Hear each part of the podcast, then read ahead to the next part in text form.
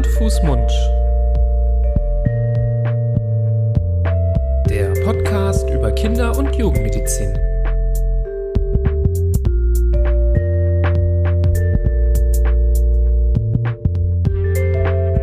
So, ihr Lieben, herzlich willkommen zu einer neuen Folge von Hand, Fuß, Mund, eurem Podcast zur Kinder- und Jugendmedizin. An meiner Seite der gute Florian. Hallo, Hallo.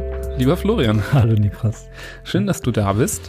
Ich freue mich, dass wir ja heute wieder zueinander gefunden haben, um ja, über wichtige Themen ähm, zu sprechen. Und falls ihr das erste Mal zuhört, Hand, Fuß, Mund, das ist der Podcast von uns beiden, Nibras Nami und Florian Barbour. Wir sind Kinderärzte aus Düsseldorf und sprechen hier immer wieder über Themen rund um Kindergesundheit. Manchmal sind es Krankheiten oder Symptome, manchmal sprechen wir aber auch über übergeordnete Themen. Und ja, aktuell kommt man nicht drum herum, ähm, ein sehr, sehr ja, schweres, schwerwiegendes Thema, ähm, vor allem über, den Me über die Medien wahrzunehmen. Ähm, es geht da um den Krieg in der Ukraine und ähm, ja, die Invasion ähm, von Russland in die Ukraine. Und dieses Thema beschäftigt nicht nur uns Erwachsene, sondern es beschäftigt auch Kinder. Und ähm, ich habe es alleine jetzt in kurzer Zeit mitbekommen, ähm, obwohl ich selber keine Kinder habe, ähm, wenn man an Kindern vorbeilief, alleine schon äh, im Park, hörte ich direkt diese Worte fallen. Ähm, auf der Arbeit habe ich es auch mitbekommen, dass das Thema ist. Und du, Florian, ähm, berichtest gleich bestimmt auch über Erfahrungen mhm. so aus der eigenen Familie. Und deswegen haben wir uns heute ein Thema ausgesucht, ähm, das sich rund darum dreht, wie man eben mit Kindern über so ein schwieriges Thema spricht. Und ja, wir machen das nicht alleine. Wir haben eine hervorragende Gästin eingeladen, lieber Florian.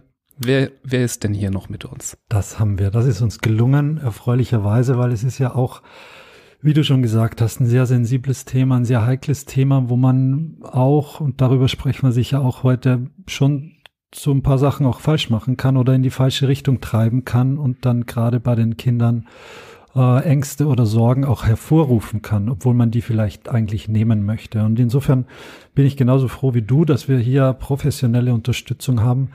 Und zwar in Person von Elisabeth Raffauf. Elisabeth Raffauf ist Diplompsychologin, und arbeitet äh, in ihrer aktuell in ihrer Praxis in Köln. So viel darf man, glaube ich, verraten. Aber Elisabeth Raffauf war auch 20 Jahre lang in einer Erziehungsberatungsstelle tätig und hat da mit ganz vielen Familien, Eltern und Kindern zusammengearbeitet und setzt sich generell, was man so mitkriegt, sehr für Kinder ein und, und sehr für das Seelenwohl der Kinder.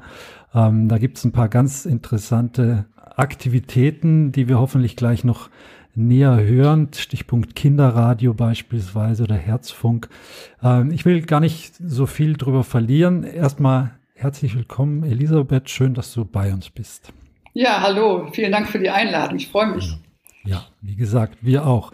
Ähm, vielleicht kannst du ganz kurz über deine ähm, bisherige Laufbahn, wenn sie an Kinder Seelen ähm, sich damit beschäftigt hat, uns da so einen kleinen Überblick geben. Du hast ja, wie ich schon gesagt habe, einiges äh, in deinem Lebenslauf, was sehr nah äh, und sehr viel mit Kindern zu tun hat. Ey, dieser Job, den ich gerade habe, ich komme ja menschlich total gut an, aber beruflich komme ich mal gar nicht weiter. Mach's doch besser. Mit einem Job bei SOS Kinderdorf machst du nicht nur einen Job, sondern du kannst wirklich etwas bewirken. Du kannst dich weiterbilden und kommst beruflich voran. Bewirb dich jetzt auf einen von vielen Jobs. SOS Kinderdorf. Mach's doch besser.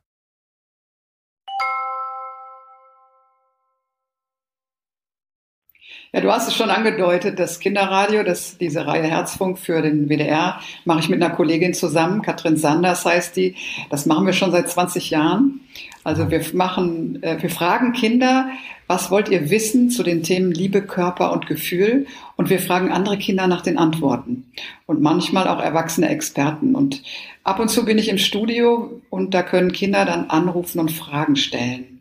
Ich war auch eine Zeit lang, zweieinhalb Jahre beim Kinderfernsehen, beim Kika in Erfurt und habe da in einer Sendung auch Fragen beantwortet und war da als sogenannte Expertin auch für Themen von Kindern und jungen Jugendlichen zuständig, wie Mobbing oder Liebeskummer oder Schönheit. Also schwierige Themen, aber manchmal auch schöne Themen. Mhm. Wow. Und du hast dich auch mit einem ganz verwandten Thema zu dem heutigen schon ja eingehend beschäftigt. Du bist nicht äh, einfach nur eine Psychologin, die jetzt mal äh, da um Rat gefragt wird und eigentlich gar nichts mit dem Thema zu tun hat, sondern du bist wirklich, wie Nibras schon gesagt hat, ein, ein Profi auf dem Gebiet und sehr, ähm, ja, sehr erfahren. Du hast auch ähm, eine es ist eigentlich eine CD, glaube ich. Ich weiß gar nicht, ob es das als Buch auch gibt. Dein, dein Werk sozusagen über Terror und Gewalt mit Kita-Kindern sprechen. Das ist ähm, jetzt nicht gerade jetzt entstanden, sondern vor einiger Zeit, auch wahrscheinlich anlässlich derartiger Geschehnisse, so dass du dich ja schon mehrfach und länger mit diesem, mit dieser Thematik auch auseinandersetzt. Ja, das gibt's auch als so kleines Heftchen oder Buch, kleines Buch, dünnes Buch und auch als CD genau. Und das ist eigentlich entstanden ähm, vor einiger Zeit, als es häufiger Terroranschläge gab, die die ganze Welt bewegt haben und ich dann ganz viele Anfragen auch bekommen habe, wie kann man mit Kindern über den Terror sprechen und wie kann man mit Kindern über eben über schlimme Sachen sprechen? Was ist mit schlimmen Nachrichten? Und da habe ich mir dann viele Gedanken drüber gemacht und dann ist dieses Buch entstanden und auch diese CD entstanden. Ja. Und ja. jetzt ist es eben wieder brandaktuell. Jetzt äh, fragen ganz viele Menschen auch genau das wieder. Also immer wenn schlimme Dinge passieren. Und jetzt ist es ja natürlich extrem schlimm. Mhm. Ja, das ist natürlich traurig, äh, dass sowas, auch wenn man es in der Vergangenheit aus einem Anlass gemacht hat, das immer wieder aktuell ist und man sich wieder darauf berufen kann. Ähm, das ist natürlich schön, dass man so, ja, ähm, so etwas zur Verfügung steht. Aber wie gesagt, natürlich äh, wäre es natürlich schöner, wenn man es gar nicht bräuchte. Aber unsere Welt ist äh, leider nicht durch und durch friedlich und ja, immer wenn eine Art der Gewalt äh, ja gefühlt weniger wird, vielleicht jetzt in Form von Terroranschlägen, hat man vielleicht das Gefühl, dass es in der Corona-Zeit äh, weniger geworden ist oder man hat es weniger mitbekommen, dann kommt auf einmal wieder ein anderes Thema. Also grundsätzlich ja, ist man dann doch als Eltern oder als jemand, der viel mit Kindern spricht, da sehr gefordert, ähm, damit irgendwie umzugehen. Ja, und anlässlich ja, dieser nun seit so zu dem Zeitpunkt, wo wir aufnehmen, einer Woche bestehender sehr schwieriger Situation in der Ukraine, ja, bestehen diese Fragen wieder sehr, sehr stark von Seiten der Kinder und wir Erwachsenen sind gefordert, ja, auch irgendwie darauf zu antworten. Und Florian, du hast jetzt, während wir schon uns vorbereitet haben, hier auf die Aufnahme angedeutet, dass das ja bei dir sogar aktuell ist, auch innerhalb der Familie. Hm, ja, klar. Ich, ich saß jetzt gerade noch mit meiner Familie, also meiner Frau und den vier Kindern beim, beim Essenstisch. Und es war wieder natürlich Thema, so wie die letzten Tage auch, besonders mein, mein Großer, der Ferdinand, der ist ja jetzt, der wird zehn, für den ist das nochmal deutlich präsenter oder interessanter wahrscheinlich auch als für, für die kleineren. Da merkt man auch, dass ihnen das, ja, fast pausenlos, muss ich sagen, beschäftigt. Er ist heute auch nach Hause gekommen und das erste, was er gesagt hat, war irgendein Satz über den Putin, den ein Mitschüler äh, ihm gesagt hat, was jetzt so ein bisschen äh, nicht allzu viel Sinn gemacht hat. Aber man merkt es, es, es beschäftigt ihn, auch die zweitälteste, die sieben. Da merkt man auch, äh, dass es sie beschäftigt, die anderen beiden nicht. Also die Fünfjährige und den eineinhalbjährigen, die, die sind da noch nicht wirklich in Berührung. Ich habe sie auch heute gefragt, ob sie in der Schule darüber sprechen. Also bei der Zweitklässlerin, die sprechen gar nicht drüber. Und beim Viertklässler, die haben schon mal auch darüber gesprochen. Aber hauptsächlich sprechen die Kinder untereinander in ihrer Freizeit, in, in den Pausen darüber. Und man merkt, wie, ja, wie verloren die teilweise auch sind, wenn es darum geht, dass alles irgendwie einzuschätzen und einordnen zu können. Dass diese Altersstufen, die ich jetzt erwähnt habe, Elisabeth, das ist wahrscheinlich auch ähm, ja das, was man so im, im Bevölkerungsquerschnitt als äh, als das ansieht, wo man dann auch mit den Kindern schon darüber sprechen kann oder eigentlich auch soll, oder? Ja, vor allem, wenn die damit kommen. Also ja. das ist ja, das ist ja sozusagen eine Einladung dazu. Ne? Wenn dein Sohn nach Hause kommt und sagt, mein Freund hat was über Putin erzählt, dann ist das Thema ja auf dem Tisch. Mhm. Und wenn deine Tochter natürlich, die hat einen älteren Bruder, wenn die, das kriegt das ja auch alles mit, dann wird die auch ihre Fragen haben. Zumindest wird sie spüren, da ist ein Thema, das beschäftigt die Menschen sehr und das regt sie auch auf und das macht was mit ihren Gefühlen. Und da muss ich wissen, was los ist, sozusagen. Und deshalb ist es natürlich auch gut, wenn ihr dann sozusagen sagt, okay, es ist auf dem Tisch, was möchtet ihr besprechen? Was wollt ihr wissen oder was möchtet ihr einfach nur erzählen? Ich habe mich gerade gefragt, als du das jetzt gesagt hast, die Kinder reden untereinander. Weißt du, was die untereinander reden? Also,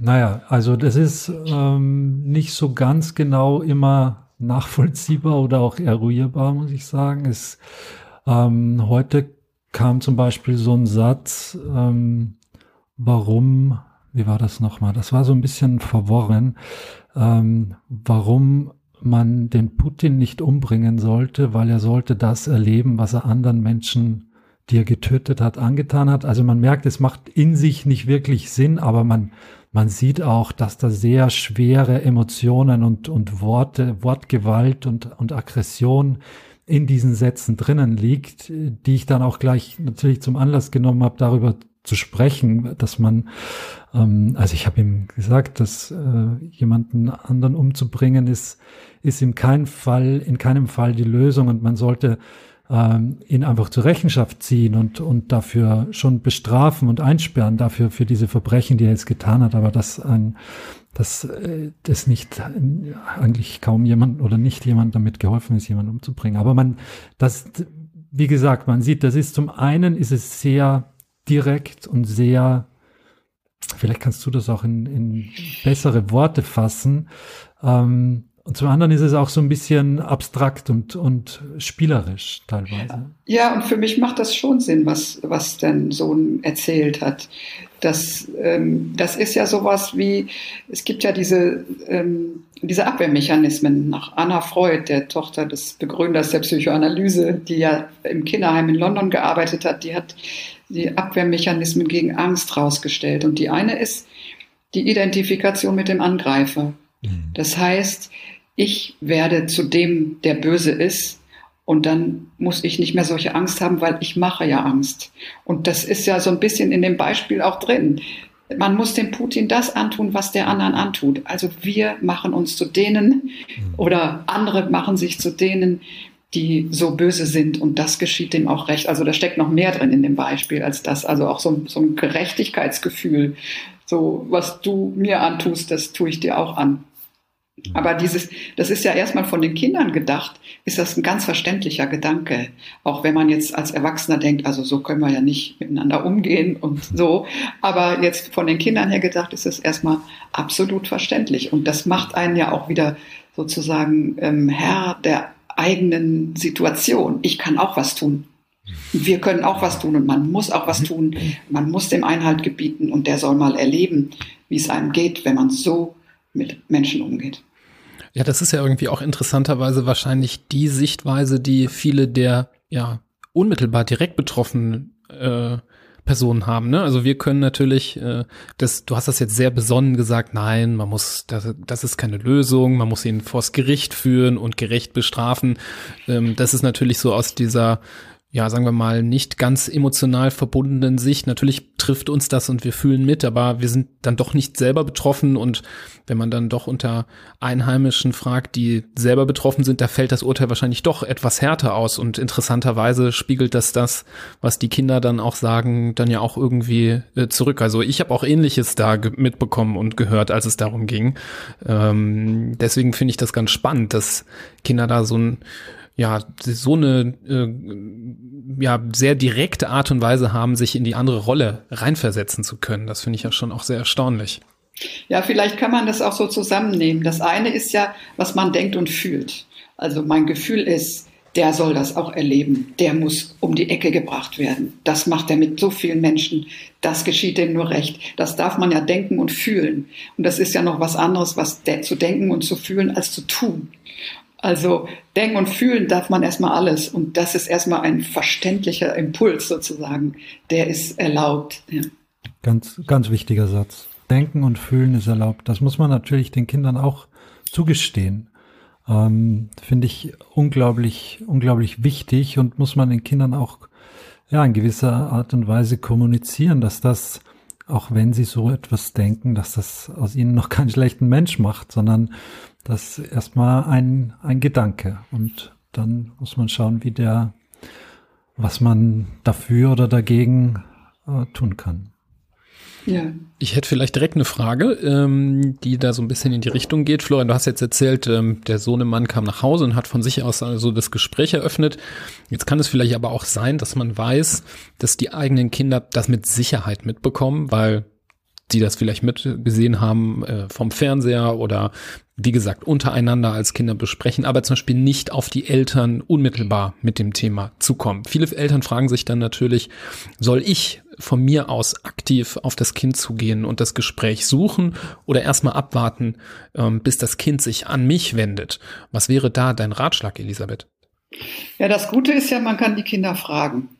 Also man kann darüber sprechen, ob man sprechen möchte oder darüber sprechen, ob die Kinder sprechen möchten. Das heißt, man kann sie fragen, beschäftigt dich das? Möchtest du darüber mehr wissen? Oder habt ihr in der Schule darüber geredet? Oder gibt es irgendetwas, was dich, ja, was dich umtreibt dazu? Oder ist es gar nicht so, dass du darüber sprechen möchtest? Also mhm. erstmal nur signalisieren, ich bin da, ich bin gesprächsbereit. Mhm. Und natürlich auch darauf achten, was kriegen die Kinder mit. Also mit kleinen Kindern sollte man nicht die Tagesschau gucken und das sollte man auch aktiv verhindern mit äh, Kindergartenkindern. Und mit den Grundschulkindern kann man zusammen zum Beispiel Logo gucken, die Kindernachrichten oder auch Kindernachrichten im Radio hören und sie dann auch dabei begleiten und auch dann darüber sprechen, was man gesehen oder gehört hat.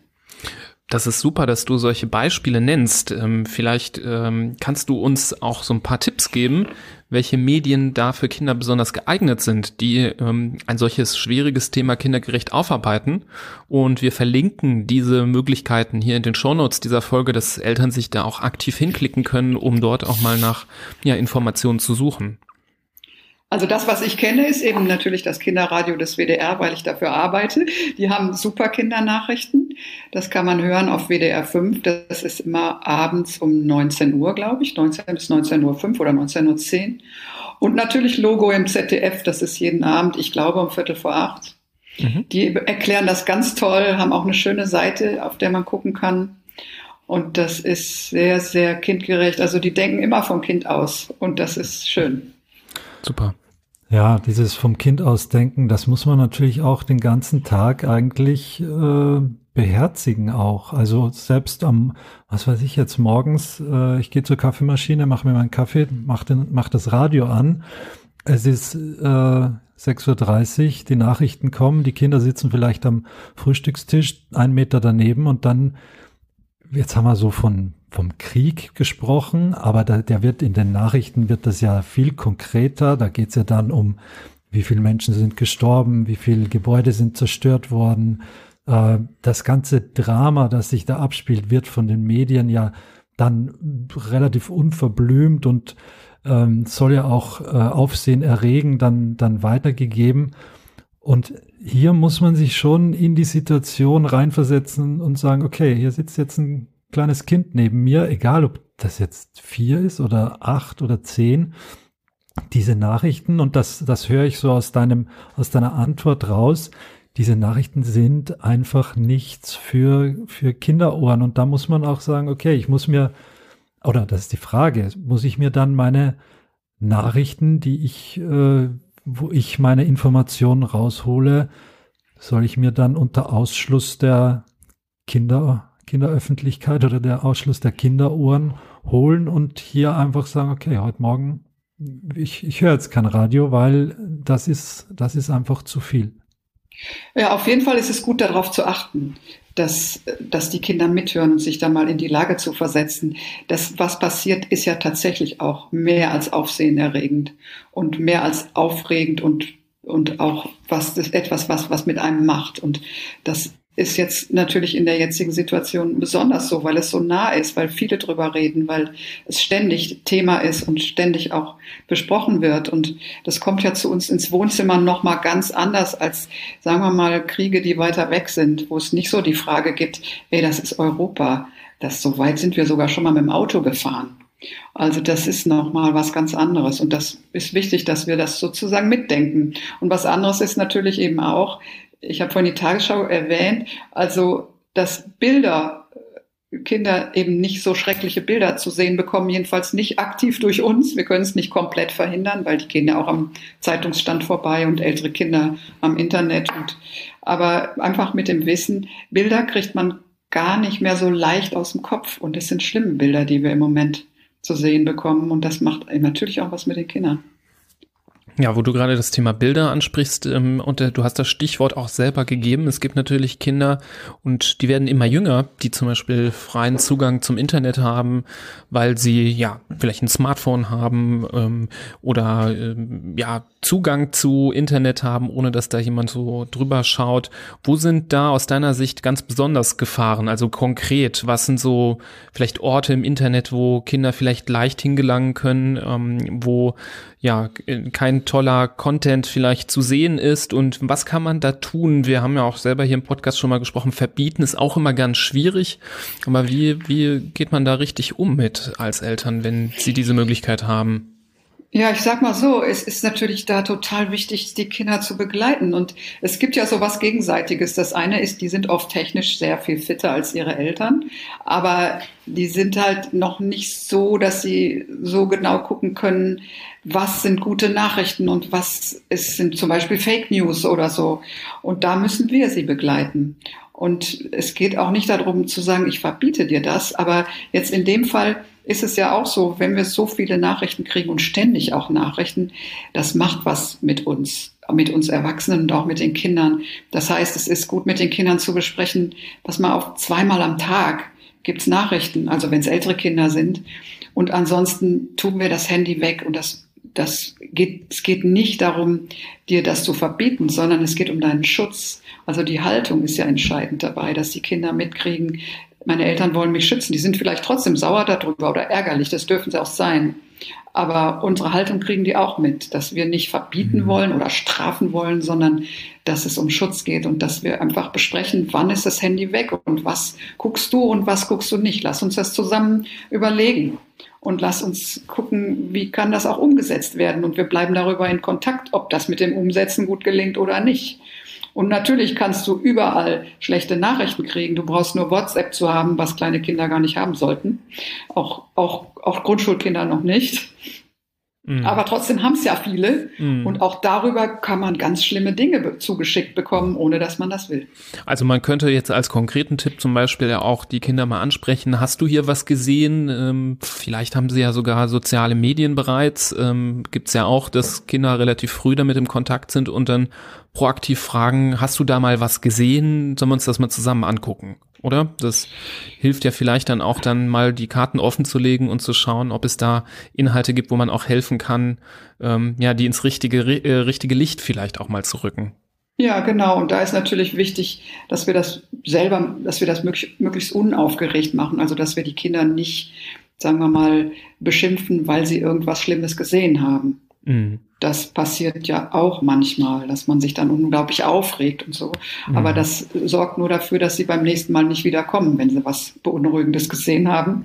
Deswegen ist das wichtig, dass wir erstmal gucken, okay, hast du gesehen, was macht das mit dir? Weißt du, was mit mir macht? Was sollen wir damit überhaupt dann, was sollen wir damit machen? Mhm. Und wie können wir überlegen, dass sowas nicht mehr an dein, auf dein Handy kommt. Mhm. Ja, das ist ein echt guter Tipp, dass man da wirklich sich zusammenreißen muss, den kühlen Kopf zu bewahren und äh, nicht äh, auszurasten oder schreckhaft zu reagieren, weil, wie du richtig gesagt hast, dann kommst du nächstes Mal gar nicht und zeigen es. Ähm, ganz, ganz wichtiger Tipp auf jeden Fall. Vielleicht noch die Frage, wir sagen ja immer, wir wollen die Kinder schützen. Ähm, was ist so aus deiner Erfahrung auch als Psychologin? Was machen denn diese Bilder, diese Informationen, die vielleicht nicht ins richtige Licht gerückt sind, die einfach so auf die Kinder einprasseln? Was kann das mit den Kindern machen? Welche Emotionen kann das auslösen? Ja, das ist gar nicht so unterschiedlich von dem, was es mit uns macht. Es macht ja erstmal total ohnmächtig und es macht Angst. Das sind so die zwei wichtigsten Dinge. Das eine ist, ich habe das Gefühl, ich kann gar nichts tun das sagen auch Kinder. Was sollen wir denn schon tun? Und das andere ist die Frage, die Kinder auch haben, kommt das auch zu uns? Also einmal fragen die sich, wie geht's denn den Kindern dort in den Krisengebieten, im Kriegsgebiet? Und die, auch die Frage ist, und kann das auch zu uns kommen? Ich war letztens in einer Sendung beim Bayerischen Rundfunk, da war ein Mädchen, die kam aus Schweinfurt und die hat gefragt, kann der Krieg auch nach Schweinfurt kommen? Und das ist ja auch etwas, worauf die Kinder eine Antwort brauchen, unbedingt. Ja, für eine ganz ähnliche Situation, auch heute direkt auch am, am Essenstisch sozusagen bei uns passiert. Das, die ist ganz ähnlich. Also da hat mein, mein Sohn auch erzählt, bei, sein, bei ihm in der Klasse, ein Junge hat erzählt, dass zu Hause die fünfjährige Schwester gefragt hat, ähm, was ist denn Krieg? Und dann hat ja. jemand gesagt, das ist ein Monster, das Häuser zerstört. Was mhm. ja so ein bisschen eine Verabstraktung ist. Wir kennen das, wir arbeiten beide in der Kinderonkologie. Wenn wir da den kleinen Kindern von den Krebszellen erzählen, dann sagen wir auch, das sind so kleine, kleine oder die Soldaten im Blut, die dann die äh, Krebszellen kaputt machen. Also man, man versucht das so ein bisschen in ein Bild zu rücken. Und in dem Fall war das auch so, dass da eben gesagt wurde, das ist ein Monster, das Häuser zerstört wo dann auch die Fünfjährige gesagt hat oder gleich geäußert hat, dass sie jetzt total Angst hat, dass das Monster auch zu ihr kommt und dass ja. es auch zu ihr nach Hause kommt. Und mhm. also so, es zeigt nur, wie, ja, wie behutsam und vorsichtig man auch mit diesen Erklärungen und vielleicht, ähm, ja, nicht Verniedlichungen, aber Verbildlichungen sein muss, ähm, weil das einfach in dem Kinder, äh, in einem Kinderköpfchen ganz schnell auch ähm, ja auch Angst machen kann und die Fantasie anregen kann und und plötzlich gar nicht mehr so beruhigend äh, wirkt, wie es eigentlich gemeint war, sondern vielleicht sogar genau das Gegenteil auslöst. Ja, ja, ich meine, Monster ist ja schon ein ja. Schreckensbild sozusagen, ne? Genau. Und ähm, die Kinder, es ist vielleicht nochmal zu gut zu gucken, was, was macht den Kindern Angst, was wollen die wissen, was ist Krieg, wollen sie wissen und was, äh, warum machen Menschen denn mhm. das? Und in dem Falle kann man zum Beispiel sagen, je nach Alter des Kindes natürlich, da ist ein sehr mächtiger Herrscher, der hat ein großes Land, das, dem er, dessen Präsident er ist, und der möchte noch mehr Macht haben. Der will sich noch größer machen auf Kosten eines kleineren Landes, das er gewaltsam besetzt hat. Also dieses sich noch größer machen wollen auf Kosten anderer das kennen wir auch aus anderen Zusammenhängen. Und das, damit können Kinder auch was anfangen. Und dann kommt natürlich die Frage, und kann das auch bei uns kommen? Mhm. Und da können wir eigentlich ja auch nur sagen, sehr wahrscheinlich nicht. 100 Prozent wissen wir es natürlich nicht. Aber es ist nicht sehr wahrscheinlich. Das können wir den Kindern sagen. Und wir können denen auch sagen, unsere Politiker und auch wir werden alles tun, um uns und euch zu schützen. Mhm. Genau, das war auch meine, meine Antwort darauf, dass es ganz, ganz, ganz, ganz, ganz, ganz unwahrscheinlich ist, dass man nie sagen kann, nee, nein, das, das wird auf keinen Fall passieren, weil es ist zum Beispiel auch in diesem Land der Ukraine jetzt gerade passiert, ohne dass, oder wo viele nicht damit gerechnet haben, ich wahrscheinlich ja, ein paar -hmm. schon, die da auch in anderen Regionen leben, aber grundsätzlich, dass man diese Sorge, und es ist ja wirklich sehr, sehr unwahrscheinlich, dass uns das in Deutschland äh, aktuell passiert, aber gut, äh, Verrückte gibt es genug und offensichtlich auch genug, die äh, ganz schön viel Macht haben. Ja, absolut. Ja. Aber ja, die Kinder brauchen zumindest auch eine Antwort auf diese Frage. Und so eine Antwort können wir geben. Ne? Mhm. Und gleichzeitig ist es auch nochmal wichtig, es gibt ja so, gibt ja Eltern, und das kann ich sehr gut verstehen, als dass man als Eltern sozusagen seine Kinder so vor allem Schlechten irgendwie bewahren möchte. Und auch, dass Eltern dann manchmal, wenn die Kinder sagen, ich mache mir irgendwie Sorgen. Ich spüre irgendwie, du machst dir auch Sorgen. Was ist denn los? Und dann sagen manche Eltern vielleicht, ach, es ist alles in Ordnung. Mhm. Und die Kinder spüren aber, nee, irgendwas stimmt doch nicht. Das, mein Gefühl ist aber anders als das, was du sagst, Mama oder Papa. Das heißt, irgendwas stimmt nicht. Entweder lügst du oder mein Gefühl ist falsch. Weil meine Antennen sagen mir ja, du bist unruhig oder irgendwie redet ihr ständig, höre ich solche Worte wie Krieg und Tod und Panzer und sowas. Das heißt, wir tun unseren Kindern gar keinen Gefallen damit, denen zu sagen, es ist nichts, wenn doch was ist. Sondern wenn wir sagen, ja, du hast recht, ich mache mir auch Sorgen, ist das für die Kinder die Nachricht, okay, mein Gefühl stimmt, dem kann ich vertrauen, da kann ich mich drauf verlassen. Das gibt Sicherheit, dass ich meinem Gefühl trauen kann. Das sind ja die einzigen Antennen, die ich habe, um zu gucken und die Welt zu verstehen. Und deshalb ist das so wichtig, dass wir einerseits den Kindern keine Angst machen. Also wenn wir sehr große Angst haben, dass wir sagen, darüber spreche ich mit anderen Erwachsenen und da kümmere ich mich drum. Das muss ich nicht meinem Kind überstülpen. Aber gleichzeitig dem Kind auch nicht sagen, es ist nichts, wenn was ist, sondern sagen, okay, ja, das stimmt. Ey, dieser Job, den ich gerade habe, ich komme ja menschlich total gut an, aber beruflich komme ich mal gar nicht weiter. Mach's doch besser. Mit einem Job bei SOS Kinderdorf machst du nicht nur einen Job, sondern du kannst wirklich etwas bewirken. Du kannst dich weiterbilden und kommst beruflich voran. Bewirb dich jetzt auf einen von vielen Jobs. SOS Kinderdorf. Mach's doch besser.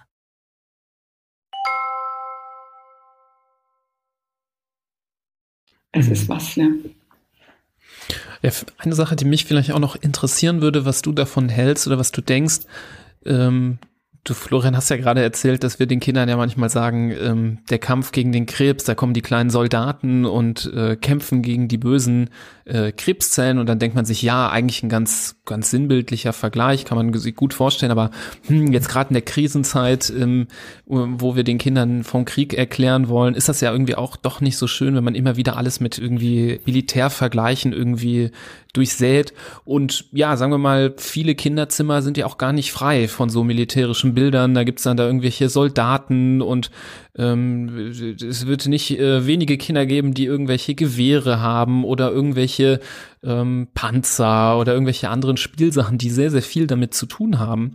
Ähm, was hältst du von solchen Sachen? Ist das jetzt problematisch, wenn man da seinem Kind äh, vor nicht allzu langer Zeit äh, und vielleicht auch in guter Absicht irgendwie Risiko als Brettspiel geschenkt hat oder was weiß ich, ähm, da einfach Sachen auch äh, vielleicht in ähm, die Kinderzimmer gekommen sind, die ja, das vielleicht jetzt auch so ein bisschen kompliziert machen, dass man denkt, ähm, ja, wir haben doch jetzt hier immer mit den Soldaten gespielt, wieso ist das denn jetzt schlimm? Also mhm. sorgt das dann auch vielleicht für so ähm, paradoxe ähm, Probleme des Verständnisses, wieso das dann jetzt eben in dieser Situation was Schlimmes ist, wenn es vorher doch ein Spiel war? Ja, also zumindest jetzt in Anbetracht der Situation, die es jetzt gibt, von der die Kinder was mitkriegen, dass nämlich Soldaten ganz böse Sachen machen ist was vielleicht wirklich eine Frage, ob ihr jetzt für euch ein anderes Wort wählt. also die irgendwie Helfer oder irgendwie das positiver besetzt, diese, diese ähm, Dinge, die da die, die bösen Zellen äh, kaputt machen. Das kann man ja mal überlegen, ob es dann noch ein Wort, ein anderes Wort für gibt. Aber natürlich sind die Sachen im Kinderzimmer und die werden auch benutzt und das ist ja auch okay. Das ist ja, wie gesagt, auch eine Bearbeitungsform.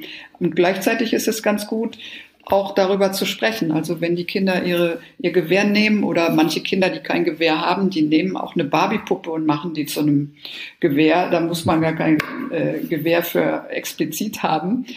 Dann irgendwie auch mit denen zu besprechen, was machst du da? Ja, ich schieße. Ja, aber was, weil, wieso schießt du? Ja, weil wenn ich schieße, dann dann habe ich die Sache im Griff. Ich will die Bösen totschießen oder irgendwie sowas. Also das erstmal nicht bewerten, sondern verstehen. Was mhm. haben die Kinder im Kopf, wenn die das machen? Und ist das vielleicht eine Reaktion auf die Angst oder eine Bearbeitung der Angst? Und dann kann man noch weiter darüber sprechen, wie man das auch bewerten könnte, aber vielleicht ist erstmal nicht bewerten. Und die Dinge, die im Spielzimmer sind, sind nicht an sich böse. Also ich meine, ich weiß nicht, was eure Kinder oder jetzt äh, deine Kinder, Florian, genau im Spielzimmer haben, aber ähm, da, man kann natürlich schon gucken, wir müssen jetzt den Kindern keine Panzer schenken. Absolut, absolut. Also das ist auch, ich glaube, es, ähm, ich hoffe, die Zeiten haben sich auch geändert im Vergleich zu meiner Jugend zum, oder meiner Kindheit. Da war das ja noch, da war das äh, noch ganz anders, obwohl der, der Zweite Weltkrieg ja eigentlich noch näher äh, oder weniger weit weg war. So waren ja Soldaten oder diese, diese Plastiksoldaten oder irgendwelche Kriegsfahrzeuge oder auch, oder auch Pistolen und so Spielzeugpistolen und Spielzeuggewehre. Die waren, glaube ich, so ist mein Eindruck zumindest viel mehr vertreten in den Kinderzimmern als heutzutage. Ähm, also da gibt's, glaube ich, schon oder gab es schon eine Änderung. Nichtsdestotrotz muss man wahrscheinlich auch seine Reaktion auf gewisse Sachen jetzt den aktuellen Geschehnissen anpassen. Und wenn vor vier Monaten mein Sohn vielleicht äh, aus seiner Hand so eine Pistole geformt hätte und auf irgendwen gezielt hätte und Peng, Peng, Peng gemacht hätte, dann hätte ich wahrscheinlich gesagt, ey, das macht man nicht und äh, nein, das, äh, man zielt nicht auf Menschen und tun ihm bla bla.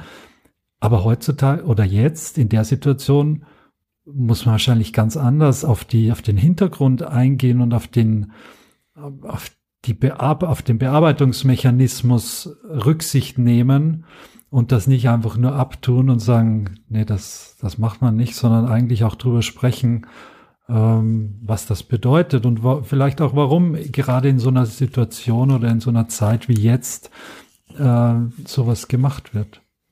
Ja, und vielleicht auch nochmal verstehen, wenn wir überlegen, welche Gefühle macht das mit uns und mit den Kindern, nämlich Ohnmacht und Angst. Wie kann man das anders äh, bearbeiten? Also, wie kommt man aus der Ohnmacht raus? Und da gibt es ja zumindest ein paar Dinge, die man machen kann. Also, es sind vielleicht Kleinigkeiten, aber erstmal kann man darüber sprechen und das sozusagen seine Angst auf mehrere Schultern verteilen. Dann ist man nicht mehr alleine damit. Okay, die Menschen machen sich auch Gedanken, die anderen. Das heißt, es ist erstmal okay, sich darüber Gedanken zu machen und darüber zu sprechen. Und dann kann man aber auch überlegen, kann ich irgendwas tun? Also kann ich auch auf eine Demo gehen und auch zeigen, dass ich nicht für diesen Krieg bin, dass ich dagegen bin. Und kann ich, oder es gibt ja Mahnwachen, manche Menschen beten, oder man kann eine Kerze aufstellen oder ein Bild malen. Also, oder können wir irgendwas für die Flüchtlinge tun, wenn die kommen? Kann ich, habe ich irgendein Spielzeug, wo ich denke, ach, das könnte ich doch eigentlich auch abgeben für Kinder, die, die jetzt kommen und ihre Spielsachen nicht mitnehmen konnten. Also, wie können wir den Kindern auch helfen, so ein bisschen aus der Ohnmacht rauszukommen? Was können wir auch wirklich machen? Oder eben auch das, wenn man sagt, okay, ich könnte auch mal was malen. Vielleicht male ich das, was in mir im Kopf ist und vielleicht male ich dann, wenn es eine Situation, wo ich denke, was, wie sieht das Bild aus, wenn das alles wieder vorbei ist? Dann könnte ich, könnte die Sonne wieder aufgehen. Also, vielleicht gibt es noch andere Formen, das zu bearbeiten und wir können da den Kindern auch helfen, die zu finden.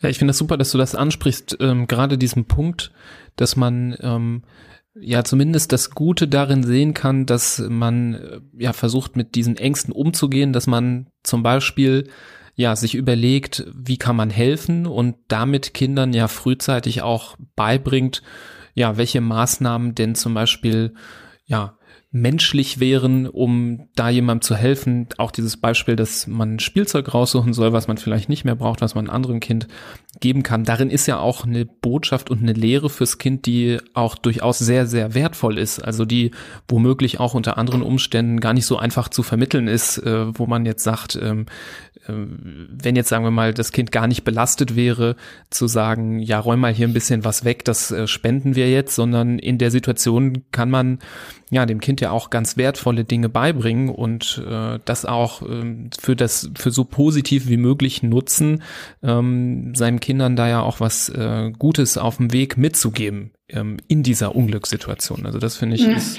ist ja auch irgendwie zumindest ein kleiner Trost, auch vielleicht für einen selber als Erwachsener, der, der darunter ja auch leidet und seine Kinder da mit den großen Fragezeichen im Gesicht sieht.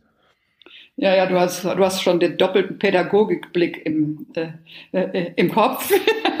Auf jeden Fall ist das, hast du vollkommen recht. Ähm, hat das wahrscheinlich mehrere Ebenen und kann man wahrscheinlich da auch mehreres mit transportieren. Mein erster Gedanke ist, war jetzt erstmal, wie komme ich aus der Ohnmacht raus? Jetzt für mich selber. Und dann gleichzeitig tue ich aber auch was für andere. Und wie kann ich das wie kann ich das verbinden? Und da muss ich gar nicht den Kindern sagen, jetzt machen wir das so, sondern hast du eine Idee? Was, was, was könnten wir denn, was könnten wir denn abgeben zum Beispiel?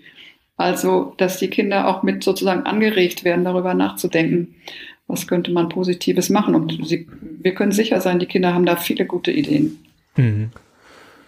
Was man vielleicht auch den Kindern in dieser Situation jetzt äh, mal mit auf den Weg geben kann oder sie darüber informieren kann, jetzt nicht die, nicht ein Kita-Kind, aber ältere Kinder und, und so die, die gerade Richtung Jugendliche heranwachsen, dass das ja nicht der erste Krieg ist, der uns in den letzten 80 Jahren oder der erste Krieg seit 80 Jahren, der den es gibt, sondern dass ja eigentlich auf der Welt ganz, ganz viele Orte gibt, wo, wo kleinere und größere Kriege sind. Ich meine, in den letzten Jahren gab es immer wieder, ähm, wenn man nach Syrien blickt beispielsweise oder, oder an andere, an andere Orte, ähnliche Situationen, die, du hast es ja schon gesagt, vielleicht nicht mit dem Auto erreichbar sind und äh, oder mit einer Autofahrt äh, und auch nicht zu, zu Europa gehören, aber nichtsdestotrotz nicht weniger erschreckend sind, nicht weniger ähm, es wert sind, auch darüber aufzuklären, dass wie, wie schrecklich Krieg ist und dass Krieg keine Lösung ist und dass es eigentlich niemandem hilft und nur ganz viel Leid produziert.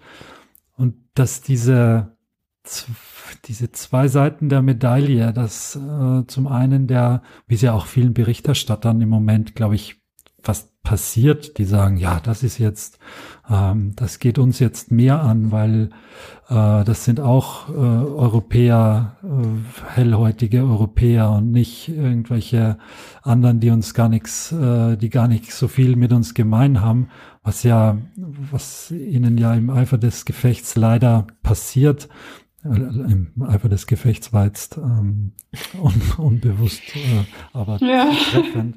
Ja, aber also verstehe ich. So, vielleicht so auch, dass man, man Moment, ja. genau, vielleicht, dass man auch den Kindern, wie gesagt, in, wenn sie im richtigen Alter sind, auch sagt, dass dass da vieles in den letzten Jahren auch so ein bisschen vielleicht nicht akzeptiert worden ist, aber aber gar nicht so dramatisiert worden ist weil es eben in anderen Ecken und anderen Ländern der Welt war? Oder ist das eine, ich meine, das muss man jetzt nicht äh, alles geballt äh, aufs, auf den Tisch legen, aber ich glaube, wenn die Situation passt, dann kann das auch eine wichtige Information sein, ohne dass man jetzt die Kinder natürlich überfordern sollte, gleich mit dem nächsten Drama und dem, was sowieso alles schlecht ist auf der Welt. Ja, genau. Es ist, ich glaube, es ist, äh, bleibt uns vor allem das Wichtigste ist einfach, dass wir wirklich auch Fingerspitzengefühl haben jetzt im Umgang mit den Kindern, dass wir uns in ihre Lage versetzen und dass wir auch gucken, wo stehen die, brauchen die noch was, möchten die darüber sprechen oder möchten die sich jetzt lieber erstmal ablenken und gar nichts damit zu tun haben. Auch das ist ja völlig okay. Also, dass wir sozusagen unsere Antennen haben, was brauchen die gerade? Brauchen die ein Gespräch? Brauchen die mehr als ein Gespräch? Also ein langes Gespräch? Oder brauchen die vielleicht jetzt nur ein, zwei Sätze und dann gehen die wieder spielen? Also, dass wir dafür auch uns sensibilisieren und gucken, wo steht mein Kind? Mhm. Vielleicht noch eine Frage, ähm, die so ein bisschen spezieller ist. Mm, es kann ja jetzt auch zum Beispiel sein, dass die Kinder jetzt nicht nur aus peripherem Interesse davon reden oder weil sie es mitbekommen haben. Es ist ja auch durchaus möglich, dass äh, Kinder aus den Ländern stammen, die da selber gegeneinander kämpfen. Es gibt ja viele Menschen in Deutschland, die sowohl aus der Ukraine stammen, aber auch vielleicht aus, ähm, aus Russland und da selber dann irgendwie ja, wo man dann vielleicht doch merkt, es ist nicht nur das eine Gespräch oder es sind nicht nur ein paar Sätze und dann Ablenkung, sondern da ist mehr und man spürt, das Kind leidet und man kriegt das vielleicht selber gar nicht so reguliert und ähm, man hat das Gefühl, da bedarf es noch mehr. Was könnte man da noch tun? Gibt es da Hilfsmaßnahmen, Hilfestellungen, auf die Eltern zurückgreifen können? Was würdest du Eltern, die vielleicht in so einer Situation sind, wo sie das Gefühl haben, ich komme da nicht alleine weiter und es macht große Probleme bei meinem Kind, ähm, wo können die sich hinwenden oder worauf können die zurückgreifen? Ja, also erstmal, ich finde immer so, das Allernächste ist sozusagen die nächste Umgebung. Ja? Also wer in unserer Umgebung kann helfen? Wer hat vielleicht noch mal so einen anderen Blick und wem vertraut unser Kind auch? Wo gibt es jemanden, den wir einfach mal dazu nehmen? Und das muss noch gar kein Profi sein, sondern vielleicht gibt es jemanden oder vielleicht kann man sogar auch eine Lehrerin oder einen Lehrer mal mit ins Gespräch ziehen, wenn die Zeit haben. Also erstmal so ganz nah. Und dann, oder auch ein Kinderarzt. Also es, irgendwer, manchmal gibt es einfach Menschen, egal was in der Umgebung, ey, mit denen haben wir schon mal ein gutes Gespräch gehabt. Oder da ist jemand, der hat auch einen Blick für das, was Kinder beschäftigt. Und mit dem kommen wir jetzt mal ins Gespräch. Und wenn das alles nicht hilft, kann man natürlich auch sagen, okay, es gibt für Kinder natürlich die Möglichkeit, die Nummer gegen Kummer anzurufen, auch selber. Und da gibt's ja sogar auch so eine Peer-to-Peer-Beratung, nennt sich das. Ich glaube, das ist samstags immer unter der 116111. Da kann man auch mit jungen Leuten sprechen. Also mit so ein bisschen seinesgleichen, ja. Und ähm, wenn man jetzt merkt, das hilft gar nicht, dann kann man auch mal gucken, gibt es in der Erziehungsberatungsstelle jemanden, wenn sich die Kinder ganz, ganz große Sorgen machen und da gar nicht den Dreh finden. Also ich würde mal sagen, erstmal langsam anfangen und gucken, erstmal die eigene Umgebung sozusagen ableuchten. Und dann gucken, okay, brauchen wir jetzt doch Profis oder nicht. Mhm. Ja, das ist ein wertvoller Tipp. Natürlich, dass man äh, da so eine gewisse Stufen, äh, stufenweise davor geht, mit der kleineren Stufe beginnt und schaut, wo man da, äh, wo man da vielleicht jemanden in der näheren Umgebung hat. Auch der Tipp mit dem Kinderarzt finde ich super, dass man da ähm, in der Kinderarztpraxis nochmal, auch nochmal, ja, es versucht, Kinderärzte und Kinderärztinnen haben ja nicht selten auch ein ganz gutes äh, gutes Fingerspitzengefühl darin, ähm, Sachen auch Kindern zu erklären ähm, oder vielleicht da Hilfestellung zu geben, wie man da rankommt. Aber auch mit dem Seelsorgetelefon finde ich, äh, ist eine ganz, ganz tolle Idee. Ähm, und ja, werden wir auch nochmal in den Shownotes verlinken und darauf hinweisen. Elisabeth, hast du noch einen, oder nicht einen, aber gibt es noch einen Punkt, wo du, wo du dir denkst, in gerade in diesen, nicht nur in diesen Zeiten, sondern eben auch in diesen Tagen, wo alles so ganz, trotzdem noch ganz frisch ist, alles erst eine Woche alt, diese äh, Schreckensnachrichten, die sich, die glaube ich auch nicht abreißen werden. Also das wird jetzt nicht in einer Woche vorbei sein oder auch nicht in einem Monat. Vielleicht auch bezüglich dieser Perspektive hm, ist das es wird uns ja weiter begleiten jetzt in nächster Zeit und äh, da soll man, soll man da dranbleiben bei den Kindern und soll man dieses Thema auch je nach ihren Bedürfnissen auch äh, weiter bearbeiten und oder gibt es auch mal eine Zeit, wo man sagt, du jetzt lass wir es mal, lass wir es mal dabei bewenden und und lass uns jetzt am Wochenende mal nicht drüber sprechen. Ist das ist das was was Legitimes oder sollte man das vermeiden, um eben das Kind nicht damit alleine zu lassen?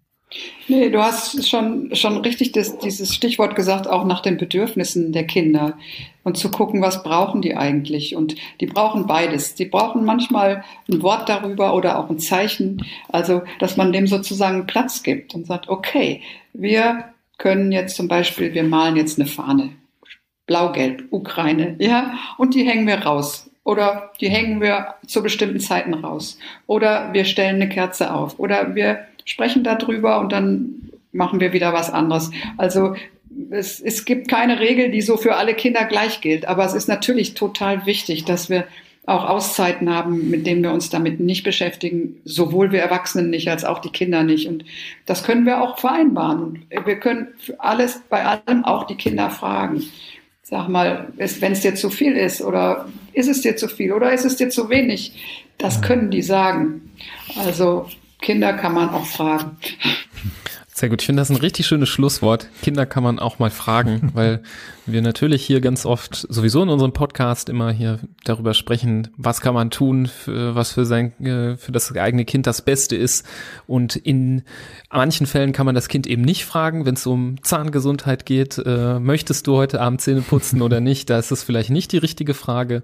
Bei dem Punkt ähm, hat man als Eltern auch mal die Chance, äh, ja, es eben mal abzutasten und zu schauen, ist das Bedürfnis da? Und wenn es nicht da ist, dann ähm, hat man sein Soll erfüllt und ähm, kann zum nächsten Teil, zum schöneren Teil übergehen, dass man dann vielleicht zum Alltag zurückkehrt oder was spielt oder ja, was ganz anderes macht.